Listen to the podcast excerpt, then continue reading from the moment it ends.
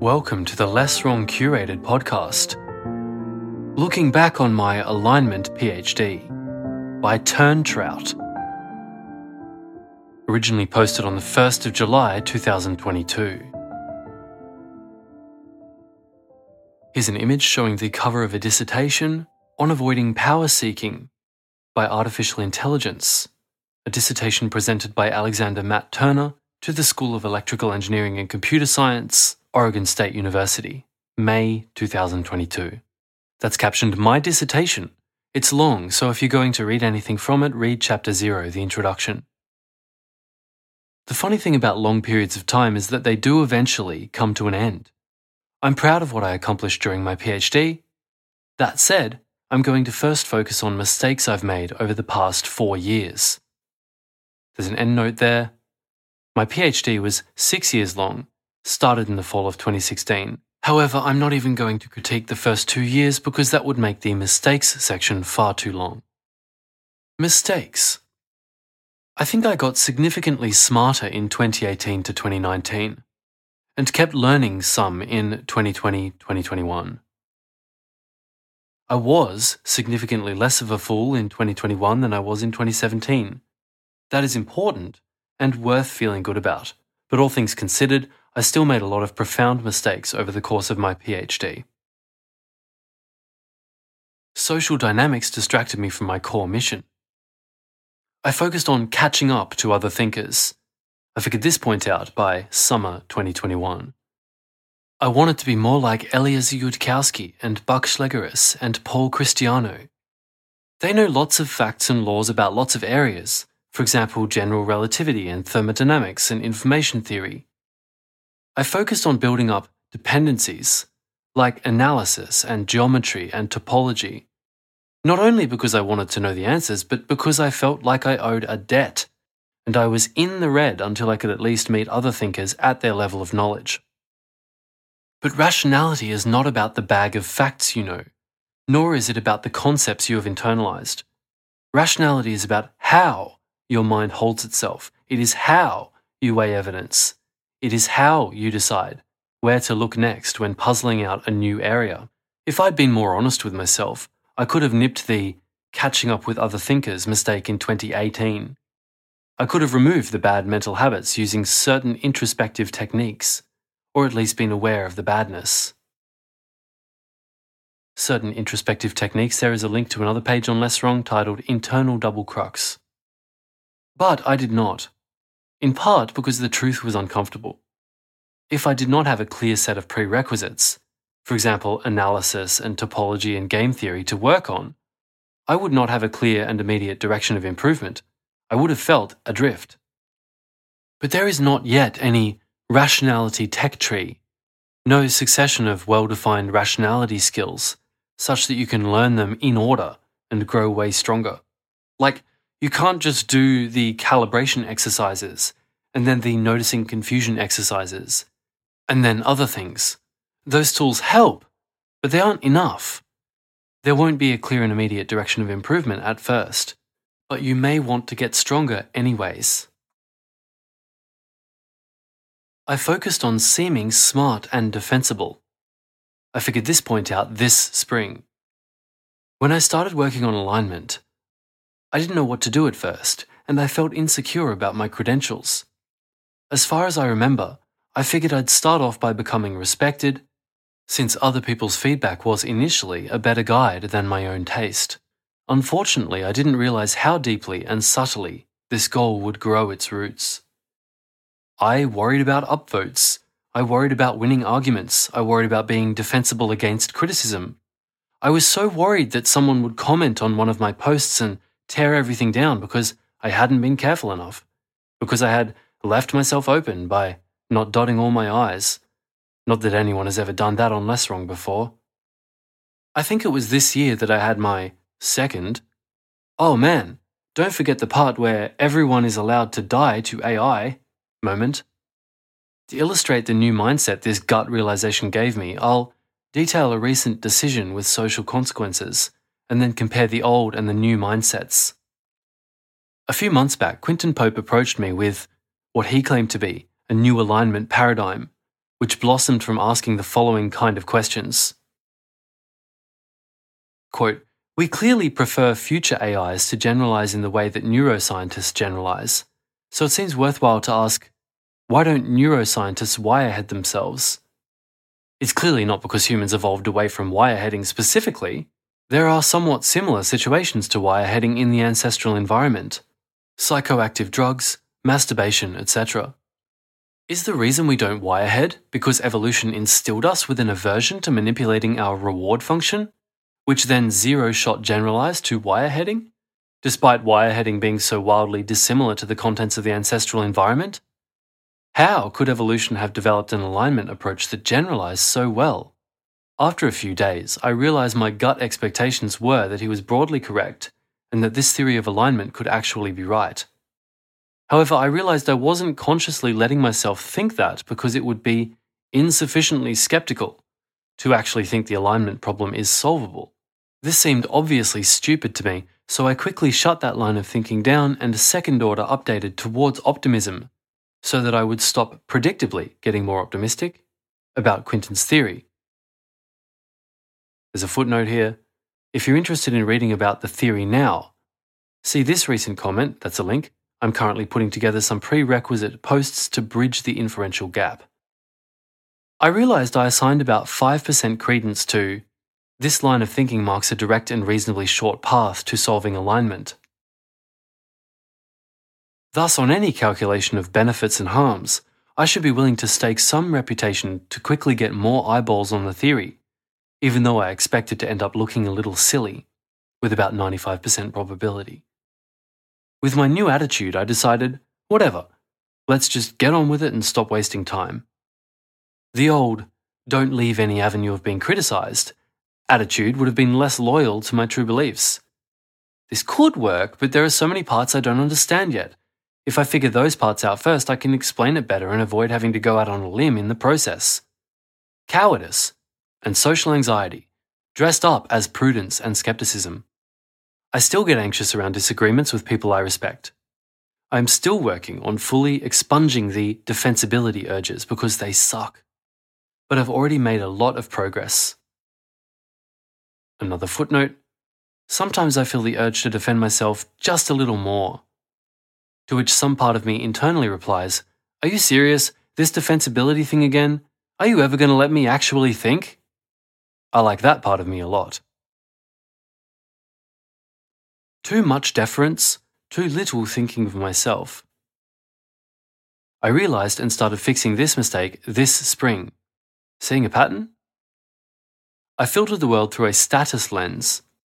If I read a comment from a high status person, I would gloss over confusing parts because I was probably the one reading it wrong.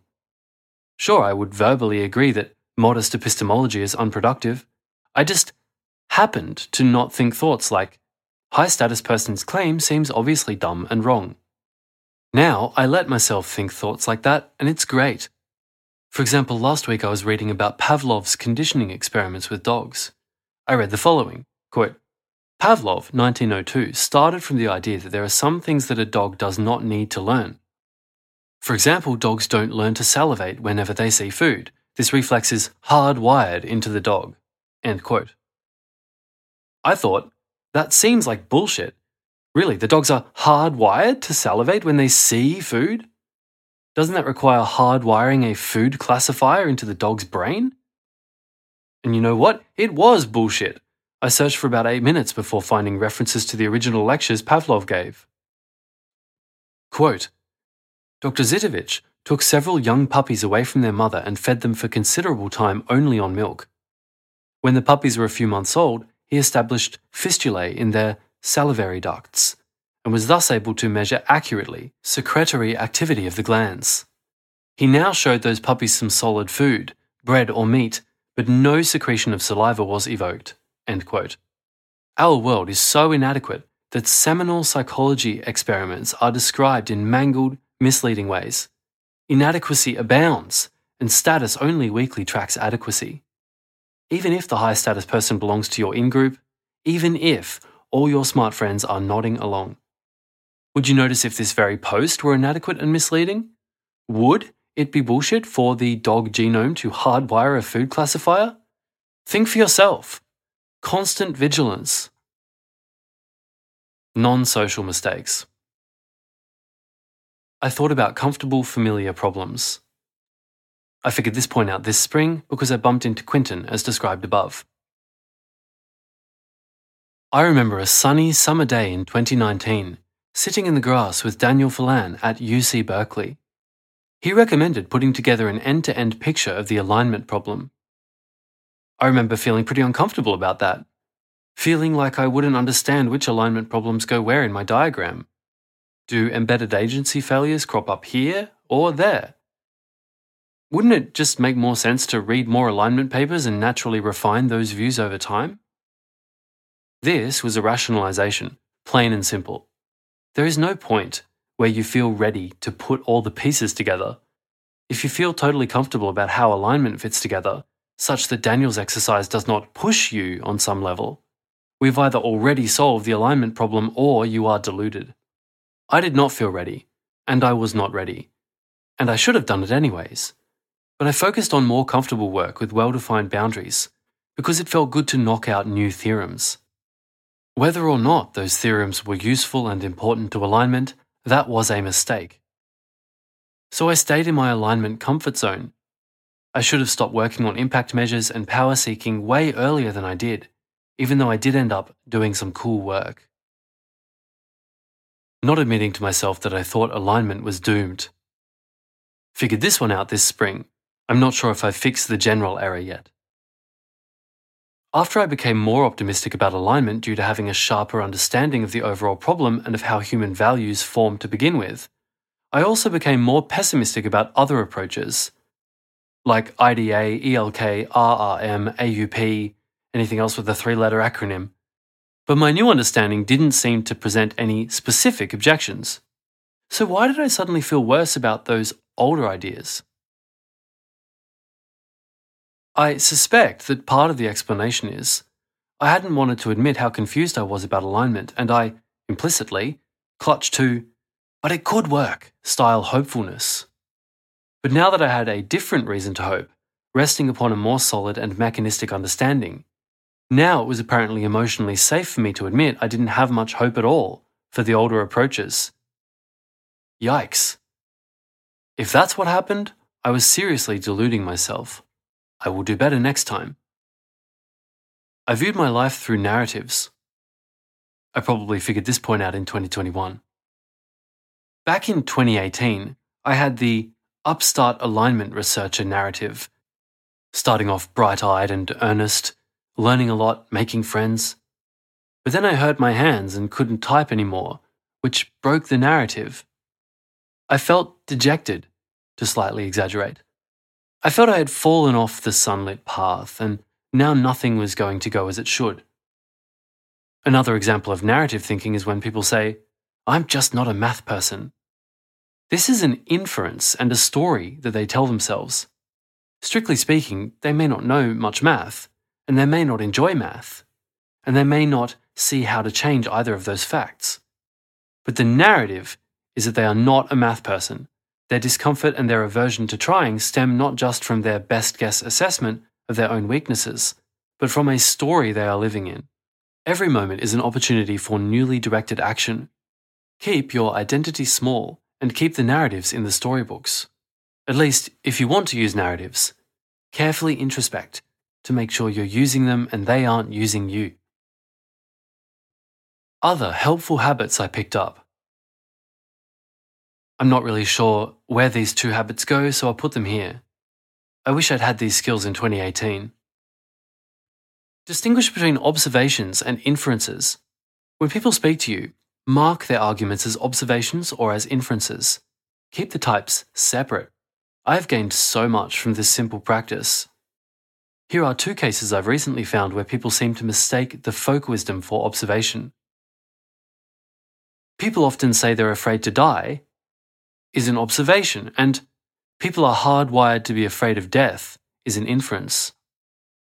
I often feel curiosity, and some kind of exploration impulse is an observation, and people are innately curious is an inference. Be concrete. My friend Kurt remarks that I constantly ask for examples. If a friend comes to me for advice and says, I'm terrible at dating, I just feel so shy. I could say, Oh, you're really fun to be around. You're probably just in your head too much. And then they would say, Ugh, maybe, but it's just so frustrating. Wouldn't that just be such a useful conversation for them? That'll definitely solve their awkwardness. Alternatively, if I ask for an example, we can both analyze an event which actually happened. Perhaps they say, I met a girl named Alice at the party, but somehow ran out of things to say and it got quiet and we found excuses to part ways.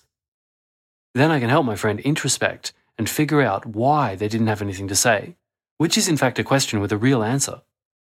The general rhythm is bind your thinking to coherent scenarios, preferably ones which actually happened, like meeting a girl named Alice, so that you and possibly other people can explore the little details together, like why it got quiet in order to figure out what to change, like running mock encounters to shoo away the social anxiety. On the other hand, if you can't think of a concrete example to ground your airy words, maybe your thinking is totally untethered from reality. Maybe your assumptions are contradictory and you can't even see it. Here's something I recently said on Discord. If there are some circuits who can defer to the market prediction, then each circuit can get their coalitional contribution as their fixed weight. This lets some relatively simpler circuits retain weight. At least, those are the abstract words I want to say, but now I feel confused about how to apply that to a concrete example for how, for example, a shallow, but broad, don't steal value negotiates via Critch bargaining. Not being able to give a concrete example means I don't really know what I'm talking about here. Don't tell me how your alignment strategy will, for example, faithfully reproduce human judgments Explain what concrete benefits you hope to realize, and why faithful reproduction of human judgments will realize those benefits. If the actual answer is that you don't know, then just say it, because it's the truth. Be aware that you don't know. To close out the mistakes section, I mostly wish I'd expected more from myself. I wish I believed myself capable of building an end to end picture of the alignment problem, of admitting what I didn't know and what I hadn't thought about, of being able to survive or ignore the harsh winds of criticism and skepticism. I did these things eventually, though, and I'm proud of that. What I'm proud of 1. I didn't keep working on computational chemistry. Boy howdy, would that have been awful for me. Thank you, Turntrout 2018. A. I remember thinking, you know what, I'd rather get expelled than not do the 2018 CHAI internship. This thought gave me the courage to find a new advisor who would let me work on AI safety, funding be damned. B. I'm not a natural nonconformist. Conflict makes me nervous. I've had to work for it. 2. I learned a lot of math, even though I felt sheepish and insecure about it at first. 3. I think I ended up achieving rationality escape velocity. A. When I get stuck, feel depressed, errors get thrown, exception handling activates, I start thinking, these thoughts seem unreasonably dark, my cognition is compromised. Have I eaten enough food today? Have I drunk enough water? Should I call a friend? B. When I get stuck on a problem, for example, what is the type signature of human values? I do not stay stuck. I notice I am stuck. I run down a list of tactics. I explicitly note what works. I upweight that for next time. C. When I realize I've been an idiot about something, for example, nicking my hand with a knife, missing a deadline, I stop and think, wow, that was stupid. What's the more general error I'm making? D. The general rhythm is I feel agentic and capable of self improving, and these traits are strengthening over time, as is the rate of strengthening. E. This definitely didn't have to happen, but I made it happen, with the help of some friends and resources. 4. Research achievements. A. I think reframing impact, that's a link to an article by this author on Less Wrong, correctly inferred our intuitions around what impact means, and also that sequence was beautiful and I loved making it. B.